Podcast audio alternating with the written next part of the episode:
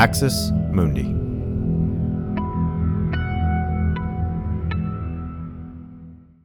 You're listening to an Irreverent podcast. Visit irreverent.fm for more content from our amazing lineup of creators.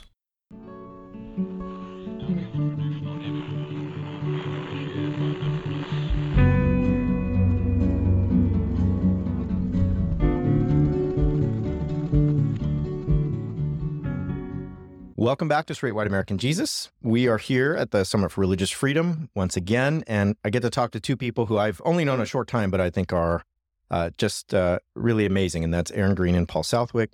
Want to talk about your stories, want to talk about your organization. First, want to say thanks for joining me. Thanks for being here. Absolutely. Thanks for having us. Thanks for having us. So, y'all are part of REAP, the Religious Exemption Accountability Project. Uh, Paul, you're the, the founder of the organization and both of you work there and are advocating tirelessly for uh, for basically trying to stop those exemptions and the ways that they hurt people. These are personal issues for both of you. So I just want to ask quickly um, before we kind of talk about the organization and all of your mission and values.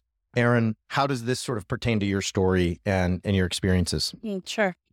So I grew up in the evangelical church. I deconstructed though in my 30s, my early 30s, left a career, decided to go back to school, and I went to Biola University to major in biblical studies and led their queer underground movement. While I was there, just happened to do that as well. Um, and then received some backlash. So I transferred to Azusa Pacific University, still led the Biola Queer Underground and helped students out at APU as well. And then went into seminary and started working for REAP. So I've been doing queer underground activism on campuses for quite a long time and sort of leading the way in the movements and then got connected with Paul and wanted to be a part of what Paul was doing at REAP. So you uh, went to seminary, and so uh, you identify as a Christian to this day, uh, even after your deconstruction. In some sense, is it is it it's complicated? It's a, you know It's relationship status. It's complicated, or Yeah, it's complicated. It's a loose affiliation. I I I identify as spiritual, but I I do hold to some Christian values. Yes. so. Paul, uh, tell us your story, and I think there's some some pretty strong resonances with Erin's. So Sure, absolutely. Well, Erin and I, we we ran into each other on the queer Christian college underground scene uh, several years back. So I think we've both been in this space for about a decade now. Uh, I went to a conservative Christian college, was homeschooled, and uh, was a closeted queer person in that space. Uh, went through conversion therapy for two years, and basically at a certain point, uh, reached the conclusion that for my own survival, I had to leave. And so basically, I'm a lawyer by profession. So I've been practicing law for about 13 years, and I started doing pro bono representation to queer and trans students that were getting expelled, sent to conversion therapy, harassed. And when I had an opportunity to do it full time about two and a half years ago, I did. And then Erin and I connected. So, Paul, tell us about REAP. You uh, clearly are invested in this personally. You're a lawyer.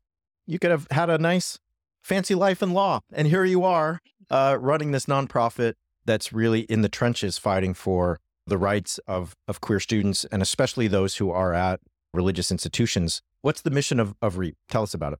Absolutely. So, the mission of REAP is really to create safe and affirming educational environments for queer, trans, and other marginalized communities in these evangelical, LDS, and other conservative religious spaces. So, that's what we do. You know, I think it's similar for, for Erin, but for me, I, I really want to make sure that nobody goes through what I went through. And so I think that there is a deep sense of trauma that has motivated this call to accountability. And so we we we chose the name Religious Exemption Accountability Project because we do think that sharing stories and exposing abuse, mistreatment, trauma, that is what's going to cause change. That's what's going to make people upset and angry and want there to be safer spaces. You know, one of the things that I've been thinking about uh, lately is that we have Title IX in this country. And so I, I think from an outside perspective, a casual observer would say, okay, so we have Title IX. So if you wanted to be, uh, we can talk about taking money from the federal government and that, but if you just want to be accredited, don't you have to sort of like agree that you won't discriminate against people? Um, and yet it seems as if, and I know firsthand, I went to Azusa Pacific, My brother went to Biola, so I know those institutions very well.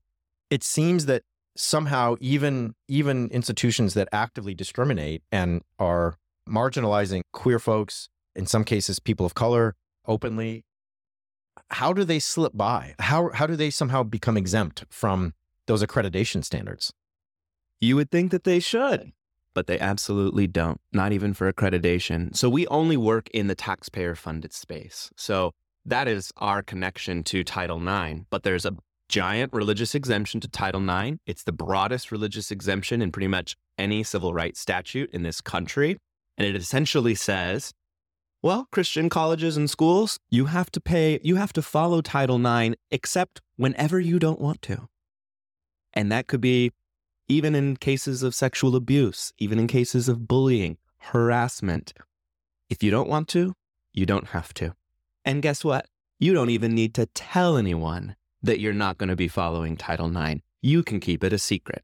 And that's very damaging. And that's, that's a really scary place to be in when you're a queer person and you think, oh, this Christian college seems kind of cool. Like it's got the cool youth pastor vibe, you know? I'll probably be okay.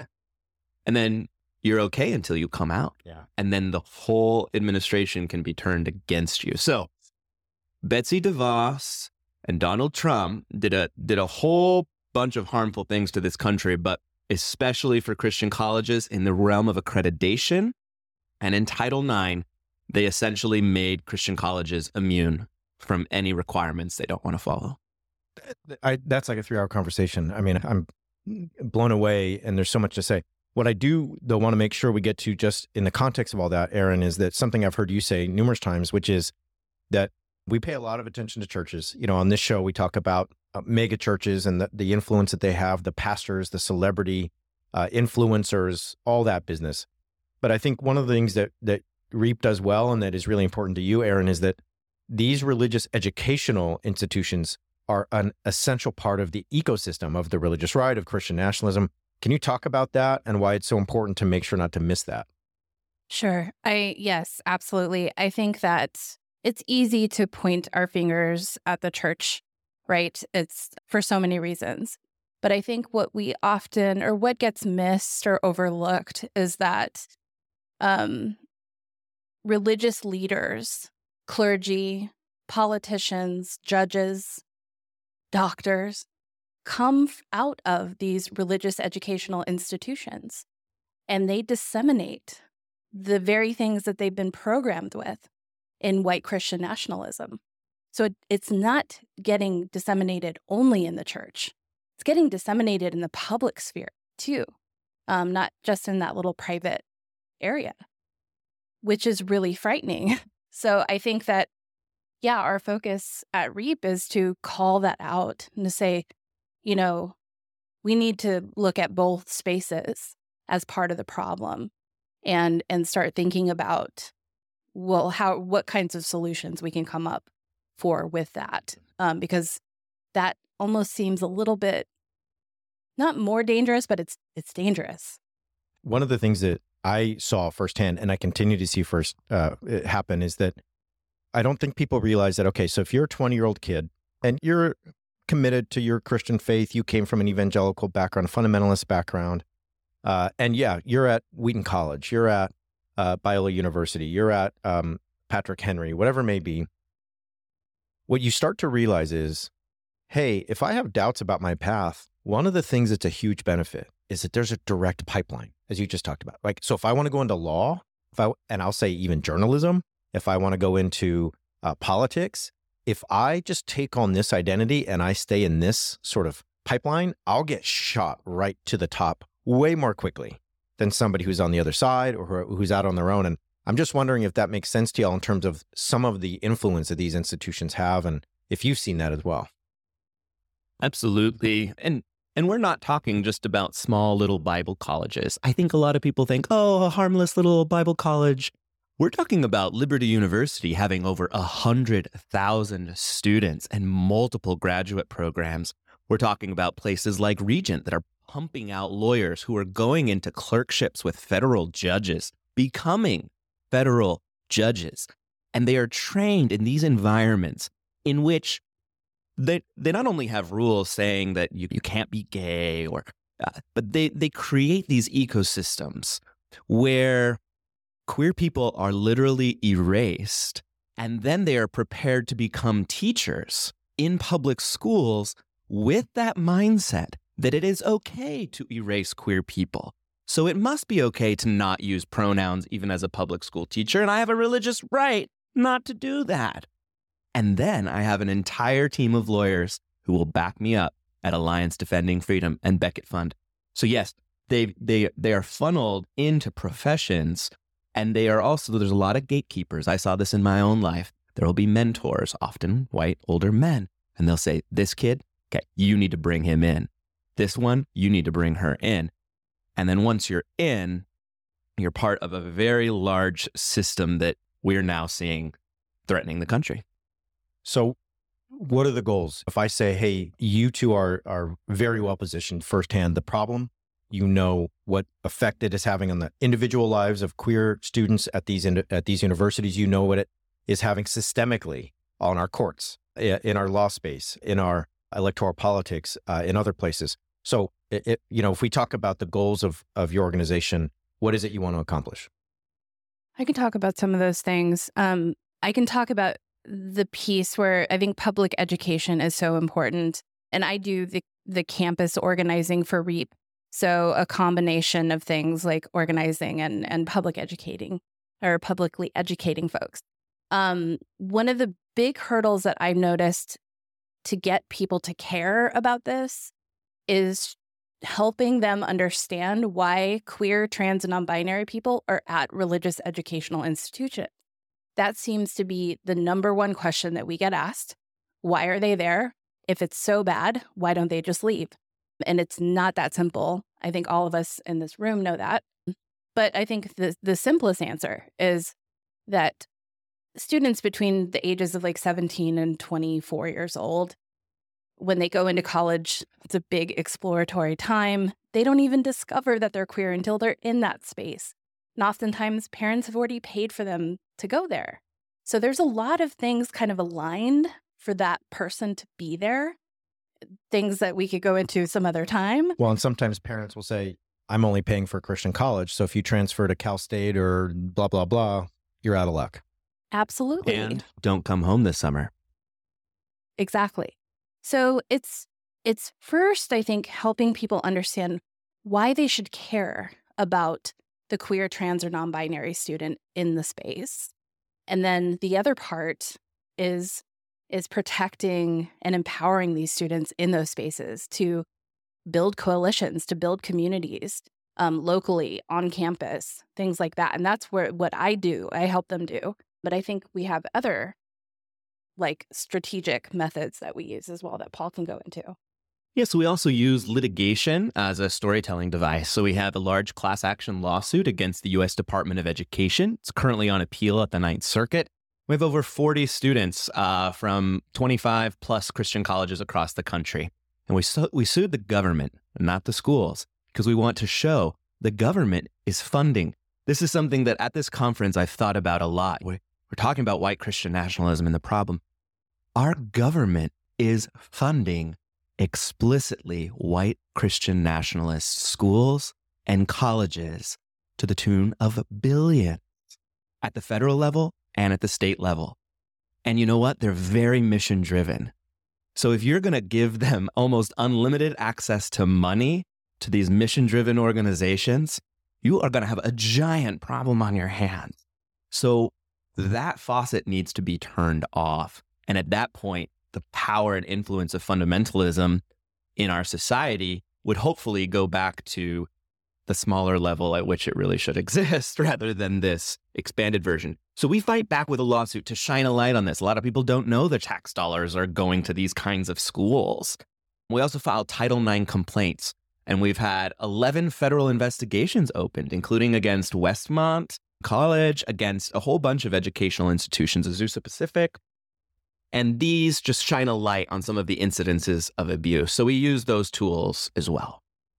I mean, there, yeah, I, I really, one the things I appreciate about what y'all just said is, Erin, you talked about something that's really on the ground and focused on campuses. And then Paul, you talked about something that's just class action, right? It's it's wide, it's sweeping, it's it's has a wide range, and really is aiming at the systemic. So there's a systemic focus, there's an individual focus, uh, and those are working together. A lot of this comes out, and I, we've talked a lot about this on the show. I talk about it in my book, but it's always worth talking about. Uh, the idea that the federal government would fund institutions that, as you said earlier, Paul, can basically ignore Title IX if they want. And it's as if they're a church or something that has the ability to kind of uh, play by its own rules. And there's there's government funding. This a lot of it traces back to 1954, Brown v. Board, and then we get into the court cases about tax exempt status. Would you mind just uh, briefly linking those dots for us? Because I, I always think this story is worth telling, and I think it's worth telling because it links up to what you just said, Paul, about the class action lawsuit and, and the billions of dollars getting uh, thrown to these institutions. Absolutely, and I'm I'm so glad that your your uh, recent book has focused on this. So, what a lot of people don't realize is that the religious exemptions and the sort of religious supremacy claims that we're above the law that are going on right now, they are not new. This is part of a playbook going back to the 1950s and 60s. And so, after Brown versus Board of Education and the Civil Rights Act of 1964, somewhat shortly thereafter, the white religious conservatives of the South said, Oh my God, we do not want our daughters going to schools with black boys, is really what it came down to. And so they opened what were called segregation academies. They didn't call them that, but that's what they're called now. Um, and it, they were whites only religious schools. And what I want people to realize is they were thoroughly Christian. We're not just, sometimes they want to think like, oh, that was just cultural racism. No, they were thoroughly religiously racist. God separated the races. Interracial dating and marriage is prohibited by divine order. They had a whole exegesis on all of this, preaching and everything. And so for a little while, that worked. And they were able to maintain a separate white only religious educational system. Very similar to the queer erasure, you know, erasing an entire community from that educational ecosystem. Well, after a while, black parents of black children said, What the hell? Why does my kid not get to go to that really fancy, taxpayer funded school with a great gym and art classes and stuff? Why do not my black kid doesn't get to go there? And they started suing. And the parents brought the cases. And they lost a lot of them. And we'll probably lose a lot of ours. But eventually they won and they won big at the Supreme Court. And then it went all the way, and that was a case called Norwood in the 1970s. And then we have Bob Jones University in the 1980s. And that was sort of the big win where the government pulled um, IRS 501c3 status if an educational institution practiced racial discrimination, even if on the basis of sincerely held belief. And so our case in the context of queer and trans rights is very much linked to that history of saying there are certain things that are so harmful to society racism in education among them, queer phobia, transphobia in education among them that the government is constitutionally prohibited from funding them because of equal protection and First Amendment concerns. That's the argument we're making. Whether it will be adopted now or 10, 20 years from now, TBD. One of the things I love about what you just said, and it's something that's almost been a constant theme at the summit this weekend, has been that uh, there's a, it's easy to think, well, yeah, it would be good to do this. It'd be good to do that. It'd be good to run for office. I probably won't win, so I'm not going to do it. It's too hard. They have too much money. They're too organized. Why even try? And what you just said, Paul, is we may not win this time. Uh, back in the 70s, it took dozens of tries to get to where we eventually got. Erin, as, as somebody who's really experienced in just on the ground, on campus, uh, queer resistance and organizing, um, would you mind just talking about how that mindset is essential to have if you're going to do this work? Because I, I, I just want people to hear that. Oh, I don't want to run for office. I'll lose. Oh, I don't want to try. Who, who could even make a difference? And yet, that's exactly, I think, the wrong way to think about it. So, how does that play into your story? So, uh, the first time that I organized a protest at Biola, um, it was against their Title IX religious exemption. We were standing waiting for chapel to get out um, in a big line, and we had our banners and our queer stuff and all the cool things. Um, and I remember the director of communications coming out of the tower to find me, the organizer, and ask, you know, why are you doing this? And I remember watching her ask me this, and she was visibly shaking. She was so scared.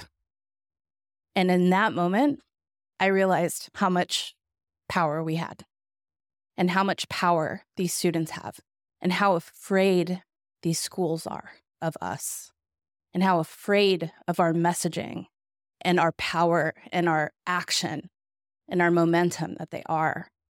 And that's what I reiterate over and over again to these students that if they only knew how scared these schools are of what we're doing and the collective organization and power behind what we're doing, we could make huge moves. And we are. But it's hard for these, for the general public to hear these kinds of stories unless it's coming from REAP or it's coming from other news sources. Again, we are trying to promote this this topic of queer liberation in re- re- religious spaces. Yeah. But um, there's power in the organization at these schools with these queer and trans and non-binary students. So, in addition to the litigation, in addition to all the other moves that we're making, um, I think that that's one of the most powerful pieces is student organizing on these campuses. That's I, I love that story, and you you brought us right into the scene, and and it really just hits home. Um, we are out of time. Uh, we could probably talk for the next three days, but we'll stop it here. Uh, tell us where to, to find uh, you all online so we can link up with your work. We're at www.thereap.org. We're on all the socials at reap underscore LGBTQ. You can find us there. I also just appreciate that the Reap as a website is pretty badass. I'm just, you know, that's just, it just really, you know, Thank you. Yeah, I might get a tattoo or something. Um, okay. Appreciate you. I'm going to hold you to that. Yeah. Thank you so much for being here. I, let's talk again soon, and just appreciate you. Appreciate all you do. Thank you so much. Thanks, Brad.